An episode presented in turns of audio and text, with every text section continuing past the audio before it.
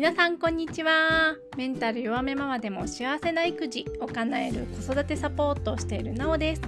この番組ではズタボロ豆腐メンタルママだった私が自分の心をケアしメンタルの基盤を整え子供に笑顔で接することができるようになるまでに役立った知識やマインドについてサクッとシェアしていきます。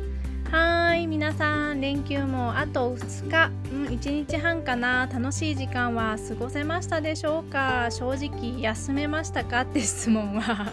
まあ愚問ですよね。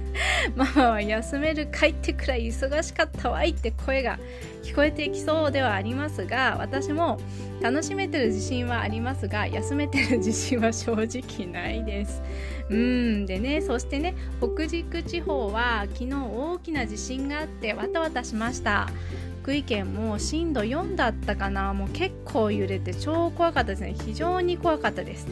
うちはね災害の備えは水を備蓄したり避難所を確認していったりぐらいでまだまだだなと痛感しました。自分だけでもね大変なのに子連れで避難っつったらもっと大変じゃないですか。うーんなんかちゃんと対策しなきゃいけないなっていうのをね改めてリマインドになったかなと思ってます。リスナーの皆さんは災害への備えってしてますか？うちはこんなことしてますっていうのがあったらまたメッセージお待ちしてます。それからそれから私事ですがリスナーの皆さんにご報告があります。うん。このポッドキャスト元産後うつママの子育てライフ満喫のコツ総再生回数がついに200回を超えました。これもねいつも聞いてくださってるリスナーの皆さんのおかげです。うん本当に感謝感謝感謝です。本当にありがとうございます。右も左もよくわからないまま始めたのが半年前。最近知ったんですけどあの Apple Podcast の子育てカテゴリーのランキングでベスト100にもランクインしていることを知りました。子育てカテゴリー全体の母数はどれくらいなのかわからないので何ともなんですけど、うん、でもねそれでもランクインはすごく嬉しくて喜ばしいことですよね。本当に本当に聞いてくださってる皆さんのおかげです。これからも皆さんの耳に届いてお役に立てる内容になるように頑張っていくのでよろしくお願いします。はい前置きはこの辺にして本日の本題に入っていきましょう。今日のテーマは私には子供と同じ目線で考えることが無理ゲーだったって話です。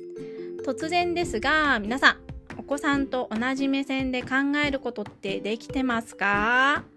うんはいこれね私たくさん子育て本読んできたんですけどその中でもダントツで出てくる言葉だったりします。もうねこの言葉出てくるために「はい出てきた!」って思うんですようんデジャブだって何度思ったことかでも言葉この言葉ってね抽象度が高くて具体的にこうしてみてねってことが書いてる本ってなかなかなくって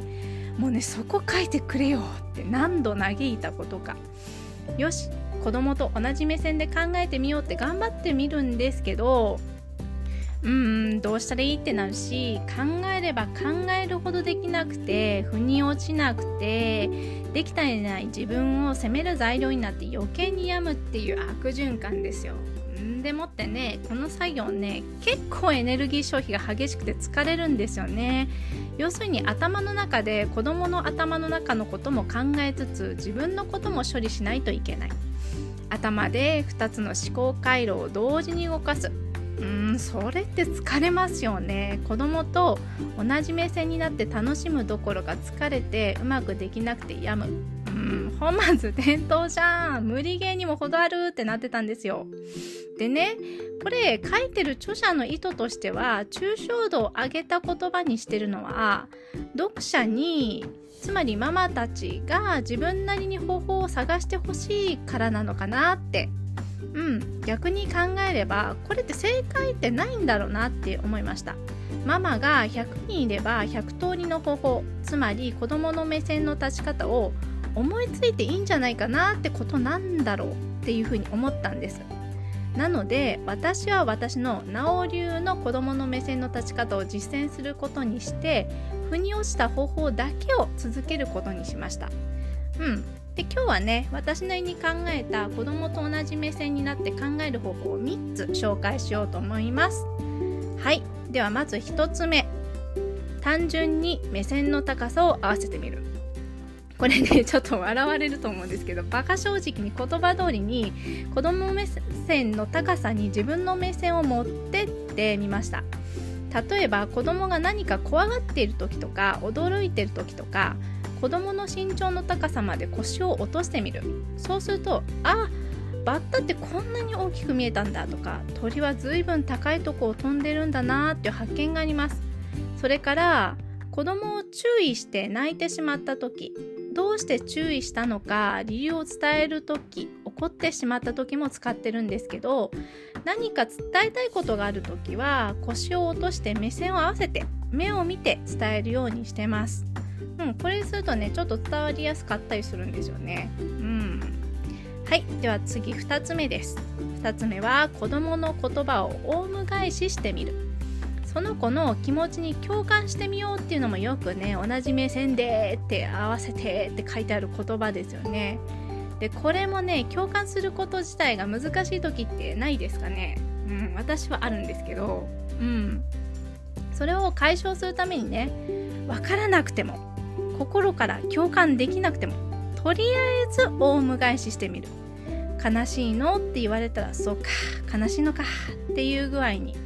そうすると頭の中でその気持ちを理解しようと思考回路が動いてくれて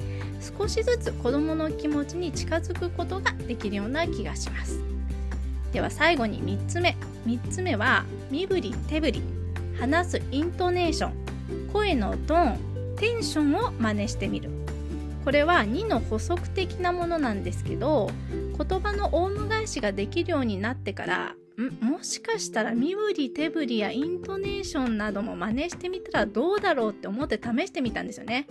そしたらねなんとなくなんですけど子供の気持ちがさらにわかるかもってなったんです。最初は あのねわざとらしくなってねあの子供に真似しないでって笑われてたんですけど特に子供ってそれどうしたってくらいおかしい動きするじゃないですか。なんか手とか足とかどうなってんのそれっていうの。でそれもね真似できる範囲でしてみるんですよ。ちなみにうちの子息子はね 体がね超絶柔らかいので真似できないことたくさんあります。そういう時はね手だけとか足だけとかしてます。うん。これはねあくまでも私が考えた方法なので参考までに自分が心地よいという方法を見つけられれば OK だと思います。はい。というわけで今日は私には子供と同じ目線で考えることが無理ゲーだった。でもそれを自分なりの方法を見つけてって解釈をして1本当に同じ目線まで腰を落としてみる。2言葉をオウム返ししてみる。3身振り手振りなどを真似してみる。を実践してみたよっていう話をしてきましたがいかがだったでしょうか。是非ね子供の目線ってどうしたらいいの？無理ゲだって困ってるママに響く内容になったら嬉しいです。はいそろそろエンディングのお時間ですがここから私のお知らせになります。私の公式 LINE 特典。あ公式 LINE 登録特典ですね。豆腐メンタル脱出自己肯定感アップ 7days レッスン。これが自分で言うのもなんですけど非常に好評いただいてます。たくさんの人に受け取っていただいて嬉しい限りです。自己肯定感低いかも自己否定してるかもって方向けに自分を少しでも許して好きになっていくワークを1日1ワーク7日間ぎゅっと凝縮して無料配信しています。お受け取りがまだの方は、ポッドキャストの概要欄の公式 LINE のリンクにお受け取りください。はい、この番組では過去の私のように豆腐メンタルで育児こじらせちゃってるわーっていう親御さんからのご感想、悩み相談、質問随時募集してます。ぜひね、このポッドキャストの概要欄にあります公式 LINE のリンクからメッセージをお待ちしてます。インスタグラムの DM でも構いません。それではまた次回ありがとうございました。